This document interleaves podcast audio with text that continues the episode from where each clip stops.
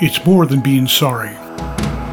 When the Bible commands us to repent, it's much more than simply saying, I'm sorry. It's a turning from sin and it's turning back to God. It's a change of life. And if we're to see a church in America and around the world that is making an impact, we're going to have to learn to repent. Would you join me in praying for a spirit of repentance to fall upon the church in America that would cause believers to turn back to God and to seek Him? Psalm 53, verse 2 says, God looks down from heaven on all mankind to see if there are any who understand, any who seek God. Let's be those who seek Him.